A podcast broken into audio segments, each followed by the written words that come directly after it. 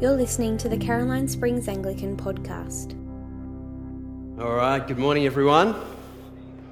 Special welcome to you if you're here for the first time this morning or visiting. My name's Jono, one of the pastors here. And also, big welcome to the newest member of our church. Levi Blowers is here this morning for the first time, three weeks old. I'm pretty sure he's the newest one. I know some of you are working on, on some more members, but, um, but uh, we're all for that. All right, so um, if you are here for the first time this morning, um, we are at week four of what will, God willing, be a 22 week series taking us up to Christmas, working through the first half of the book of Exodus. Uh, so you can divide the book of Exodus many different ways. One way to do it is to uh, go from 1, chapter 1 to 18 as the first half of the book up to Mount Sinai, and then 18 to 40 and so, God willing, we'll do 1 to 18 this year, and sometime next year we'll work our way through the rest of the book. Uh, I know that many of you have been away the last couple of weeks as we've sort of introduced this uh, series. So, let me just bring you up to speed in a couple of minutes, all right? We learned uh, over the last three weeks that uh, God in the beginning created everything that there is. The, you know, everything apart from God was created by God, and He created it in perfect rhythm and harmony. Just out of the overflow of his self sufficiency and his perfection, he, he, like an artist, just pours himself out onto the canvas of creation. He makes everything good, very good. That's the first two chapters of the Bible. Then by chapter three, we see the tragedy of the pinnacle of God's creation, man and woman, made in his image, turning away from him turning away from Him, wanting to be their own gods, wanting to, to, to live out of their own self sufficiency. And it's, and it's a great act of betrayal. It is a little bit like a, husband cheating on a wife or a, a wife cheating on a husband. It's, it has that kind of gravitas. These people have betrayed the one who has loved them from the beginning. And so we have the fall. And then rather than God uh, turning his back on his adulterous creation and just giving them over to the consequences of their sin. There is consequences for their sin, but right away, straight away, God makes a promise to them and he announces really the first gospel that we read in the scriptures. This is chapter 3 of Genesis, verse 15, where he says to the serpent, to the serpent, representative of all that is evil and broken and chaotic in the world, the great tempter, he says to the serpent that uh, out of this woman's seed, right? Out of, out of the, the line of this man and this woman, there will come a person, a man, who will crush your head. He will overcome all that is broken and, and wrong and sinful in the world. And so he makes this promise. And then, if you're reading the Bible for the first time, from chapter 3, every page you're asking, Where's the seed? Where's the seed? Right? God has made this promise. He's going to undo all that has gone wrong. And now we're asking, where, where is He? And we're going to keep asking that question up until the day that He arrives. That is, when God Himself comes into human history in the person of Jesus. He is the one who will crush the head of Satan. He is the one who will redeem his people and there is a day coming where he will come again and restore all things to that state of perfection that God intended from the beginning. So that's the big sweep of the Bible. And we saw that, uh, that, that uh, the way that Exodus fits into that picture is that um, from the beginning, God not only promised that he would bring about someone who would crush the head of the serpent, but that this person would come through the line of a people that he would call his own people. He would call out a people to be his own, and, and that through these people he would bring about his covenant promises. So he goes to a guy named Abram, just this obscure guy. There's nothing special about him. He's, he's 100 years old. He's, he's just a, a pagan guy living in, uh, you know, 3,000 plus years ago, depending on how you want to date it. But, but nothing about him is special. And yet God calls him out and says, I'm going to make you the father of many nations. I'm going to make you the one through whom all nations of the world will be blessed, right up and out to Caroline Springs, right? It is going to be through you. And so he calls this man and his wife, and he says, Even though you're really old, I'm going to bring out of you this great nation. So in Genesis 12, this is where it happens, and it's a pivotal chapter in the whole history of the universe. And uh, in verse 1 to 2, he said, the Lord had said to Abram, Go from your country, your people, and your father's household to the land I will show you. I will make you into a great nation, and I will bless you. I will make your name great, and you will be a blessing. It's through this man and the land that is going to be, going, going to be given to him and his descendants, through that vehicle, all the nations of the world will be blessed. And if you're wondering, well, did anything come of this guy? You know, did he have an impact on human history? If you look at it today, of the 7 billion people in the world, 4 billion claim Abraham as their spiritual father. That's quite an impact, right? The great Abrahamic religions of the world, Judaism, Islam, and Christianity, all of us claim Abraham as our spiritual father. So that's something, right? That's quite an impact. And it came out of complete obscurity. And the thing about this is, and, and if you're re- again, if you're reading the Bible for the first time, you would be on tenterhooks. You would be, uh, you, you would think this promise that God has made to bless people, to restore and redeem people, is a very tenuous thing because He has entrusted it to these people, and these people are morons, right? Like just, just from start to finish, there's nothing super special about them. They are actually just like you and me, constantly tripping over themselves and failing and falling. We're going to see that in the life of Moses this morning.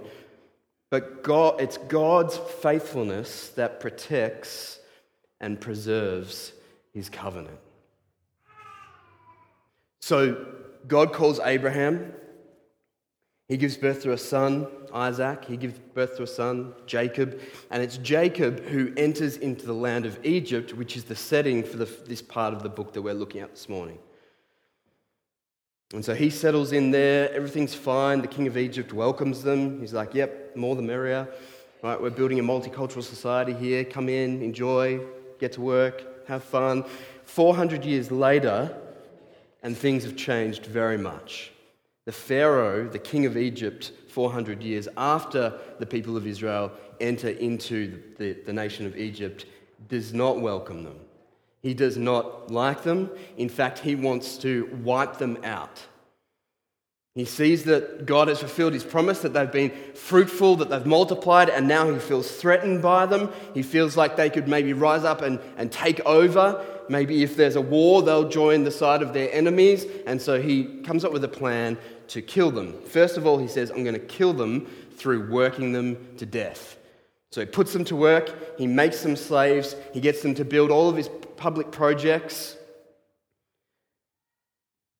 But in spite of his oppression, the people of Israel, because of God's promise, continue to flourish. They just keep being more and more fruitful. Plan A fails. Plan B is simple genocide. He says every baby boy that's born to the Hebrews is to be killed. Like it comes out and it gets killed. And so he embarks on this project of mass genocide, and even in that case, we see God. Uh, we see God overcoming his evil designs. First of all, through the Hebrew midwives who fear God more than they fear Hebrew, uh, uh, more than they fear Pharaoh, and so they disobey him, they refuse to kill the babies. And then, even when he makes an edict and makes it law that all Hebrew boys are to be killed, even then, God's plans and purposes are preserved. And we see this uh, namely in the case of Moses. We saw last week he was born uh, a Hebrew boy, parents devastated, right? Just, Lord, please give us a girl. No boy, therefore dead, right? By edict of the most powerful man in the universe at this point, he is, his head is on the chopping block. They hide him somehow, hide a, a, a baby boy for three months, and then it all becomes too much. They can't hide him anymore, and so it says Moses' mum makes a what we call a basket. It's actually the same word for ark as in Noah's ark. She builds a little ark. and she puts him in the ark and sends him into the, the waters of death, the waters of the Nile. The same waters that have claimed countless baby boys at this point, according to the edict of the king, is the same, are the same waters that carry Moses in the ark to the very spot where the daughter of Pharaoh is bathing. She sees him. Unlike her father, she has compassion on him. She rescues him. Moses' sister, Miriam, sees this happen, has the courage to go up to Pharaoh's daughter, who could rub her out just by looking at her, and says, Should I get someone to take care of this baby for you? Pharaoh's daughter says, Yes. Miriam has the wits, the intelligence to go and get Moses' own mum. Moses' own mum becomes Moses' wet nurse, and she gets paid for it by the daughter of Pharaoh. The irony in this story is rich, and it keeps pointing us to the fact that God's promises and plans will prevail. They will prevail. Which brings us to our passage this morning. So if you've got a Bible, make sure you uh, have it open at Exodus chapter 2. And uh, Jimmy read for us verse 11 to 25. That's where we're going to camp out. But let me just go back one verse, gives us a little bit more context. All right, so at verse 10. Excuse me. Verse 10. When the child grew older, that's Moses, she, that's Moses' mum, took him to Pharaoh's daughter and he became her son. She named him Moses, saying, I drew him out of the water. This is now uh, uh, the point at which um, Moses is given over to Pharaoh's daughter as his own mother, his adoptive mother, and it, it sort of introduces this tension for us in this part of the passage uh, that uh, in the next verse, verse 11, we, we learn from Stephen in Acts 7 that Moses is now 40 years old and he has to come to terms with his identity, who he is. And his name is sort of an analogy for the tension that he is experiencing when it comes to his identity, right? He's born a Hebrew, but he's raised an Egyptian. His name, Moses, can mean in Hebrew, um, it means drawn out, is a rough translation of the Hebrew Moses, drawn out. So, like as he was drawn out of the River Nile by Pharaoh's daughter. But in Egypt, in Egyptian, it means um, born of the Nile.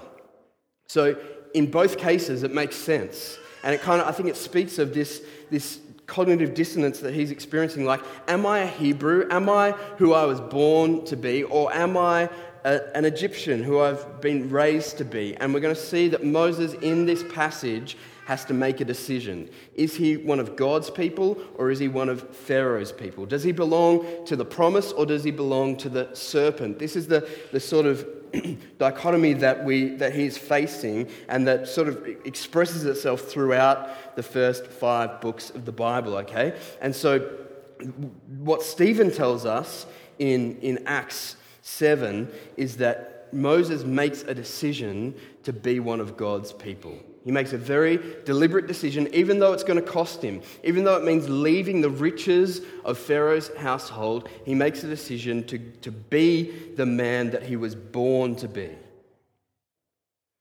Now, I, I think in the Christian life, this very same tension is, is, is a big deal for us, all right?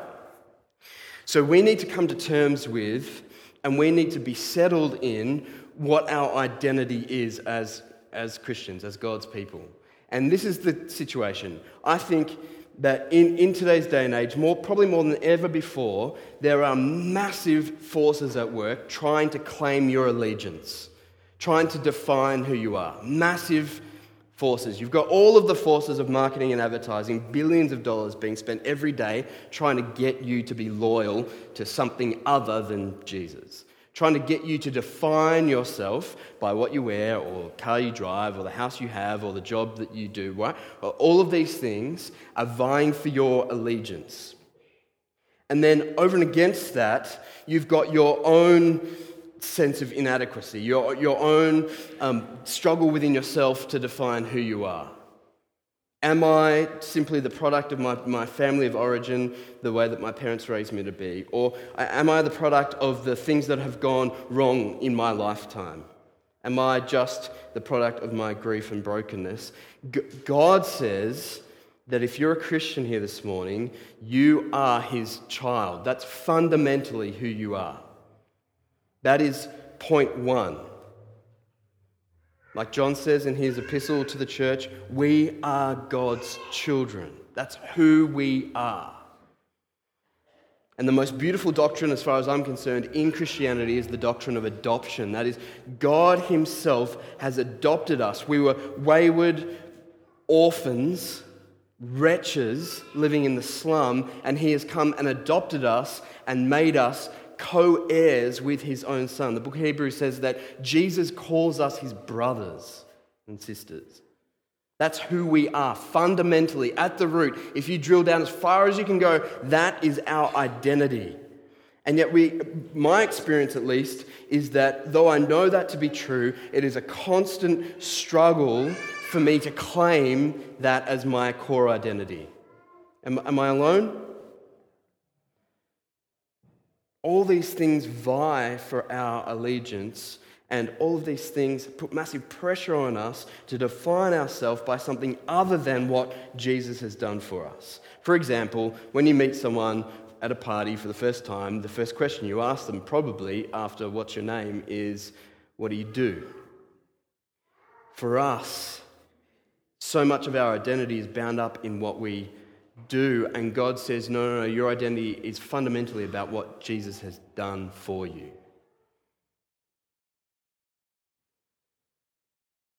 So I think that we will struggle forever to be the people who God is calling us to be if we don't settle who we are in Christ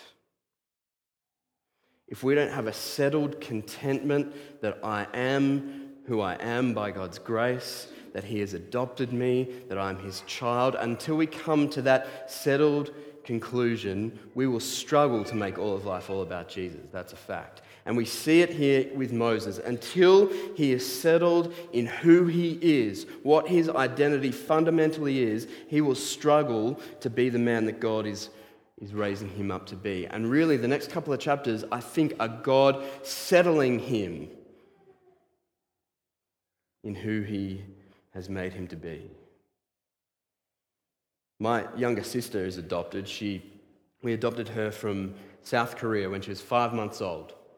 She's now about to turn 30, right? And, and she is as much a part of my family as my two other brothers are. She has all of the privileges and benefits. She is a co heir with us in every sense of the word, right? When my dad drops dead, she will have everything that we are privy to. There is no difference legally, but more importantly, no difference relationally. I, have never thought about her as anything but 100% my sister from start to finish, right? She has been adopted. It's a fact. That's who she is. Now, I imagine that there are times when she looks in the mirror and sees that she looks different to the rest of us, or when she, like she did when she was 18, goes back to Seoul and sees the place that she was, where she was an orphan, right? And, and, and it causes a little bit of tension in her as to what her identity is and who she really is. But the fundamental fact of the matter is that she is a Smith.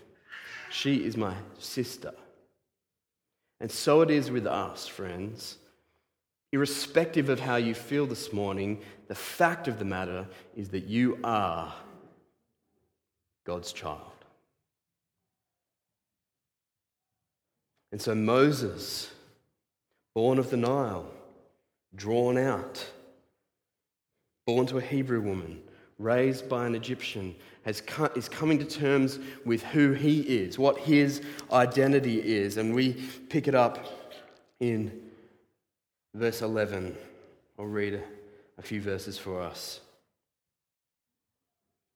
One day after Moses had grown up, Stephen tells us he's 40 years old, he went out to where his own people, mark that, his own people were, and watched them at their hard labor. He saw an Egyptian beating a Hebrew, one of his own people. Looking this way and that and seeing no one, he killed the Egyptian and hid him in the sand.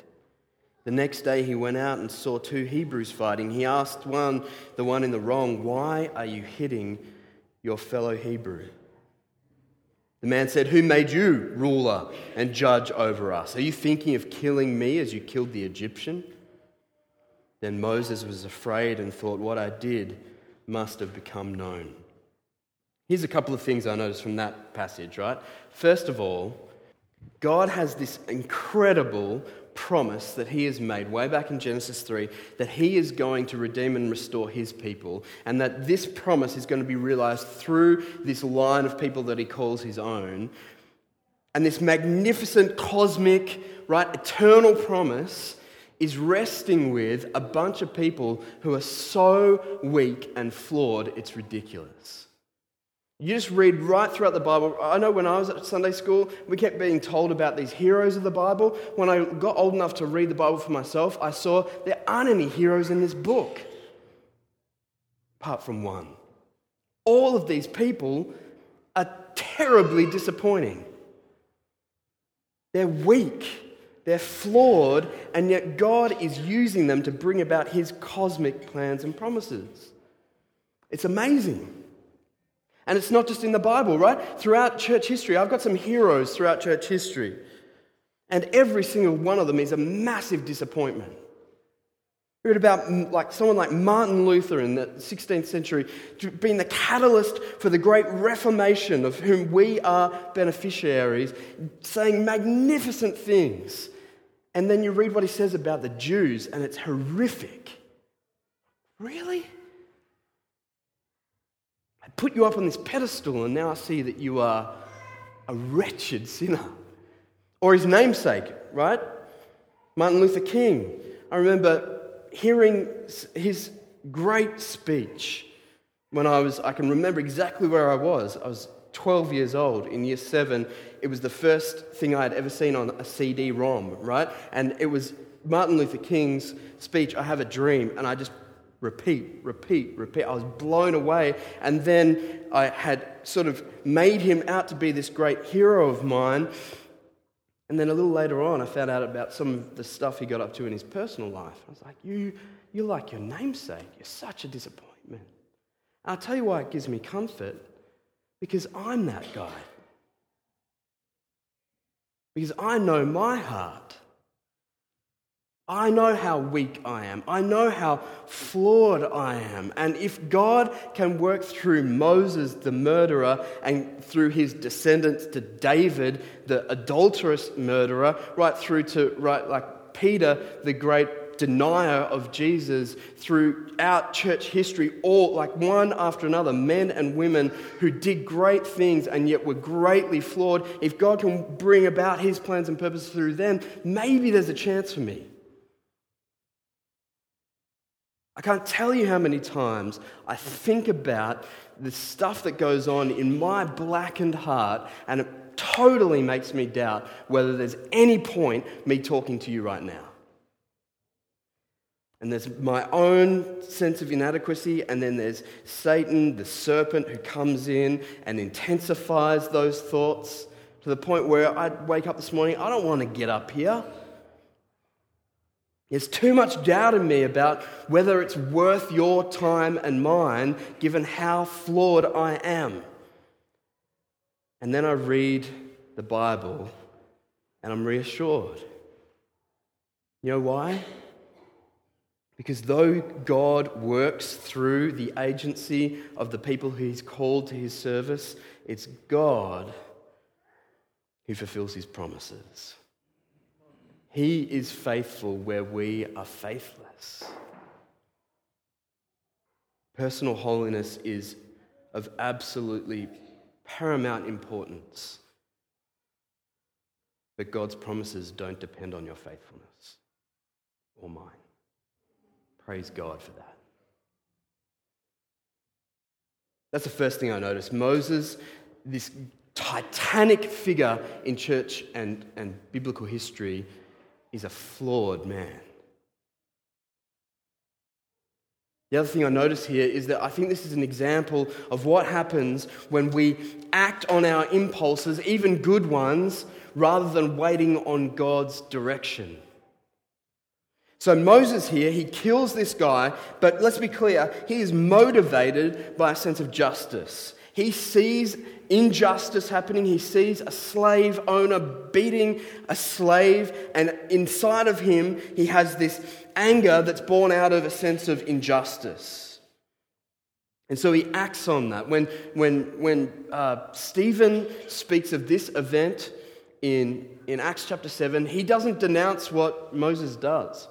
He doesn't say, well, he did the wrong thing, but his heart was in it. Or, uh, like, he, he I think, sees this as a, as a righteous action, but it's a misplaced one. God has not directed Moses in this way. He acts out of his own sense of wanting to, to get the job done.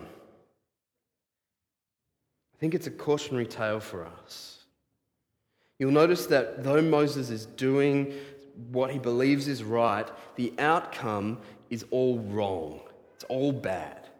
He kills this guy and the three major relationships he has in the world are all affected negatively. Right? God is displeased. Pharaoh now wants to kill him, and his own people reject him. See that in the next verses. They're not saying, Yay, our Redeemer has arrived. They're saying, What, you're going to kill me too? Nothing good comes of this. I think it's a cautionary tale, and, and let me just put in the context of our church we are very prone, because I am very prone, to act impulsively. Even when we're motivated by what we think is right, we are prone to act impulsively, to get ahead of God, and to fail to consider what God might already be doing in this situation and then following his lead. A very important man in my life recently said to me, he is a, someone who prays for me, not a member of this church, but he's, he's a wise, older, reformed and charismatic guy who just who speaks truth. And he just said to me after a period of prayer, he stopped and he looked at me in the eye and he said, I think God is telling you that you need to get out of his way. Ugh. I just shared with him all of my plans for this church in the coming years, right? And I got all excited and I got all passionate and I said, you know, this is what we're going to do and here's, here's what I'm planning to do. And he just said, you need to get out of God's way. God is already doing so much in your church. And he wasn't saying you can't plan, you can't have passion, but he was saying you need to spend more time considering what God might want to do rather than just working out of your own agenda. And the next couple of chapters are going to be God shaping Moses to be more responsive to his leading rather than impulsive and working out of his own agenda. Let's read verse 15 to 17, all right? Pick it up. Make sure I'm, I'm, I'm right here, okay? Follow along with me. When Pharaoh heard of this, the murder, he tried to kill Moses. But Moses fled from Pharaoh and went to live in Midian, where he sat down by a well. Now, a priest of Midian had seven daughters, and they came to draw water and fill the troughs to water their father's flock. Some shepherds came along and drove them away, but Moses got up and came to their rescue and watered their flock. This is this is, gives us a picture of who, who Moses is, right? Three times in four verses, Moses acts to defend people who are being oppressed. It was the slave being beaten by his master, it was the Hebrew being beaten up by the other Hebrew, and now it's seven daughters of Midian being pushed around by a bunch of shepherds. He's got a great sense of justice, and he's not afraid to act. I, I like people like this. Right? He's got some, he's got some stuff about him. And he's got, a, he's got a really good sense of right and wrong. And really, in this way, he shares attributes with God himself. God has a very strong sense of justice. And God has a great capacity for compassion. See this in verse 25, we'll get to it in a minute. God sees the plight of his people, he responds with compassion and mercy. That's who God is. And in that way, Moses shares a bit of who God is in his own makeup. My wife Renee and my daughter India are the, they're Moses like people. Very strong sense of justice. And to the point where sometimes it irritates people uh, who are a little more laid back about these things. And, and, and People have said to me, maybe, maybe they should just calm down a little bit. And I, my response is no, actually. In having this strong sense of justice and wanting things to be equitable, they share God's attributes. This is God, who God is. This is why God is so grieved by sin in the world.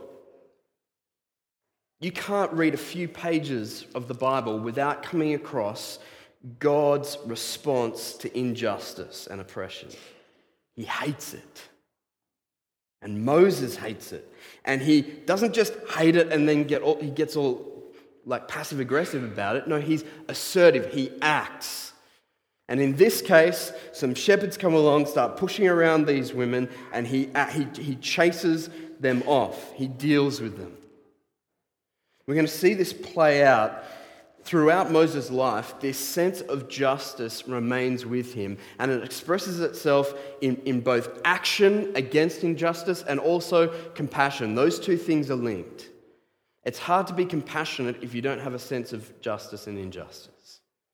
And it's hard to act on your compassion unless you have that sense. And he has it. He has it both in calling his people to account and also in having mercy on them through 40 years wandering through the wilderness and having them crying about the fact that they're not slaves anymore. Like, that's enough to drive most of us to leave them in the desert. He perseveres with them, and it's this sense of justice and compassion and mercy that keeps him going, I think. And he shares this with his God. I think it's one of the reasons that God uses him so powerfully. So he's met these girls, he's come to their rescue. He even goes and waters their flock, which is something that no man does. That's women's work, right? So he's also a bit of a new age, sensitive new age kind of guy, right?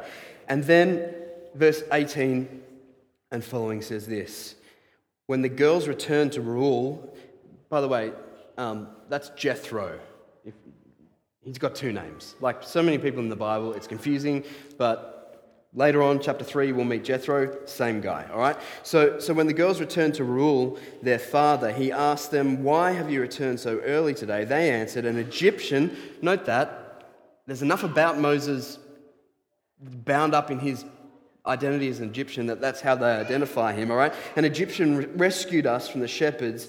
He even drew water for us and watered the flock. It's crazy. And where is he? Reuel asked his daughters. Why did you leave him? He's a keeper. What are you doing?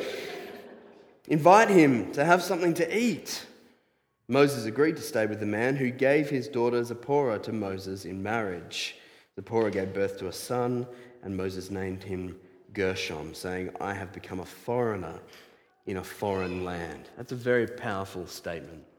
Not just that he, it was a big enough deal for him to name his son that, but that sense that he has that he is a foreigner. And I think he's, he's, this, this is profound for him. What he's saying here, I think, is that I'm a foreigner no matter where I am because of what has happened to me in my life.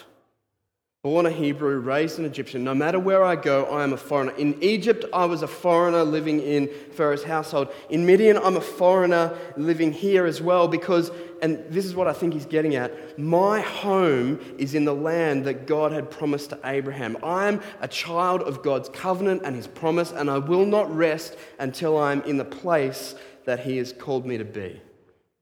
He's got this great yearning for the land. It's going to drive him the rest of his life. And it's part of the great tragedy of his life that he doesn't get to enter the land. But that's his sense. Until I am there, I'm going to be a foreigner. And in this way, again, we as Christians know exactly how he feels. It's a great thing to be an Australian, right? Something that we can rejoice in. It's a great thing to be called to be part of this community in Caroline Springs or, or in Melbourne. Right? That, the beautiful things that we embrace about that, but we should be under no illusions. As Christians, we believe, as Hebrews chapter 13 says, that here we have no lasting city. We seek, we yearn for a city that is to come. We are, we are foreigners in a foreign land right now. And if ever it feels like, as a Christian, I just don't fit in here, there's a reason for that. And the point is that it's because you're a foreigner. It's because you're a sojourner. It's because you're passing through. You are on your way inexorably to the land that God has prepared for you, the new creation. You will not be able to rest until you are home. And so we share with Moses this sense. For him, it was a land that was promised in this life. For us, it's a land that is yet to come. And whenever you feel yourself becoming too comfortable in this life, in this world, you need to remind yourself of that truth. We were made for another world. We are foreigners. We are Gershom, foreigners in a foreign land. I'm running out of time. Let's just skip ahead to the last couple of verses, all right? Verse 23 to 25. During that long period, the king of Egypt died. The Israelites groaned in their slavery and cried out, and their cry for help because of their slavery went up to God. God heard their groaning, and he remembered his covenant with Abraham, with Isaac, and with Jacob. So God looked on the Israelites and was concerned about them. So, for more than 40 years now, the Israelites have been oppressed, slaves in a foreign land given a death sentence, every boy that's born, and they're groaning. Naturally, right? They're groaning. They're crying out to God. They're calling out to Him to remember His covenant with them. And the text says He does remember His covenant. Now, what you need to know is that that word remember is a technical term, it's a, it's a legal term, it's a covenantal term. It's not that He was busy doing something else and He's like, ah, oh, crap, the, the covenant thing, and got back to it, right? He, to remember his covenant means to act on it. He has always known it, and now he makes a decisive step to act on it. And this is the first time that God is explicitly mentioned in the book. It's his grand entrance onto the stage in the book of Exodus, and it's where he makes a decisive action to bring about his covenant promises. The point is that as God's people, as his people of promise, as his covenantal people, as people of the line of Abraham, whenever we're experiencing trouble of any kind, and I'm talking about from whether we're slaves, as Christians have been through the years, or just sick. Whenever we groan and cry out to God, God's response is always to remember his covenant with us. He remembers, he acts. We can be confident that when we cry out to God, irrespective of our feelings or experience, He is not unmoved. He sees us and He knows us. That's the literal transition, translation of the, of the Hebrew of that verse. He saw them and knew them. He's not unaware of the stuff that you're going through. He's not unaware of your pain. He sees you, He knows you, and He remembers His covenant with you. This has massive implications for us if, you if you've ever experienced God as being silent or distant. I've got to tell you this morning, I was massively struggling with whether I could do this thing. Like, probably more than any other time in the last six years, which has included periods of deep depression. So, even through all of that, this morning was one of the paramount times in my experience where I was like, I do not know if I can do this. And my experience of crying out to God was what C.S. Lewis described as the door slamming and being locked and double locked. Silence, nothing. No experience of God saying, You can do all things through Christ who gives you strength, or anything like that. Nothing. And what we need to know in that experience of silence, deafening silence, is that God sees us and He knows us and He remembers His covenant with us every single time. Our experience may change, but God does not change. Are you getting that? Are you hearing me? Our experience will waver, but God does not change. He sees us, He knows us, He remembers His covenant with us. One of the ways that I think this has practical application for us is if you're married here this morning, right? If you're married here this morning, you have a covenant with your husband or your wife. It's a covenant in technical terms. It's not a contract, it's a covenant. In the same way that God has made covenant with us to be our Redeemer, we have made covenant with our husband or our wife. And that means something. Let me give you an illustration, right? My wife Renee struggles massively with migraines, debilitating migraines. Like, they are so overwhelming that she becomes delirious. Right? It's as if she's massively drunk. She can't remember what's, what she said five seconds ago. She says the same thing over and again. She is in so much pain that she can't, she can't, she can't do anything. She's incapacitated. And this happens frequently in the very middle of the night. So, here's the situation the wife who I'm in covenant with, in the middle of the night, calls out to me and in groaning. And at that point, I have a decision to make. I can ignore her, shut the door, and lock and double lock, or I can remember my covenant with her and I can act. And what I need to do in that moment, and you can just extrapolate it out into any situation where your covenant partner needs you, what I need to do in that moment is to remember my covenant with her and act. I need to remember that I promised to love her in sickness and in health. I need to remember that I promised to love her like Christ loved the church, laying down his life for her. This is not just about us depending on God's covenant promises. This exists between us in marriage, and I believe a similar covenant exists between us as God's people in his church. You didn't sign anything, but neither did you put your hand up to be included in God's covenant people. He just made it so. And so, if you're a Christian here this morning, irrespective of whether you're single, married, or otherwise, you exist in covenant with God's people. And the bad news is, those people are these people. These annoying, smelly, irritating people who are sitting around you this morning, they're the people that God has called you into covenant with. They're the people. So that as you look around, at, you need to recognize that when these people who you are in covenant with call out to you, groaning, needing your help, you have a decision to make. And the decision that God is calling you to make is to see them, to know them, and to act. That's a big calling.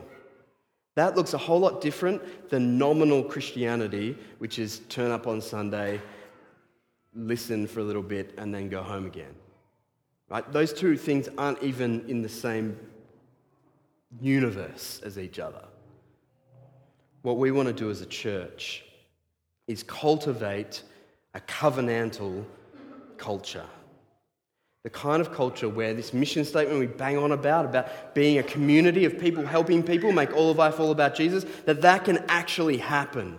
That thing doesn't happen if we show up on Sunday and then take off for the rest of the week. It does happen if we recognize that we are in covenant with one another and that we're called to bear one another's burdens, to love one another in spite of the reality that we're all fallen and broken and weak and irritating and to know that this is Christ's body who he died to redeem. Covenant is the main theme through the book of Exodus. It's the main theme, theme through the book that is the Bible. And it should be the main theme that governs how we interact with one another in this place. Now, I can bang on about that for a whole lot longer. I can, I can just keep going. but none of it will produce anything like the kind of love that God wants us to have for one another apart from God coming in Himself and doing a work in each of our hearts. So that's what I'm going to pray for now. Maybe you'd like to pray with me. Father in heaven, I thank you that you are the great covenant keeper. You have never wavered in keeping your covenant with your people. And so we thank you and praise you that it's that covenant that put Jesus on the cross. It's the fulfillment of that covenant that means that we are forgiven and adopted into your household. It's on the basis of that covenant that we can say our identity is in Christ. And it's that covenant and your covenant keeping love that will see the new creation come into being. And so we yearn, we groan for that restoration. We mourn our brokenness. We know, we know, Lord, how broken we are, how feeble, how weak, how sinful. And yet you love us. And yet you pursue us. And so we pray now, Holy Spirit, please come and minister to us. Please come into each of our hearts and change us. We pray that you would be putting to death selfish ambition, putting to death that which makes us hate one another and reject one another. That you would be replacing that with a spirit of love and mercy, justice and compassion. That we would be eager to serve one another in Jesus' name. Amen.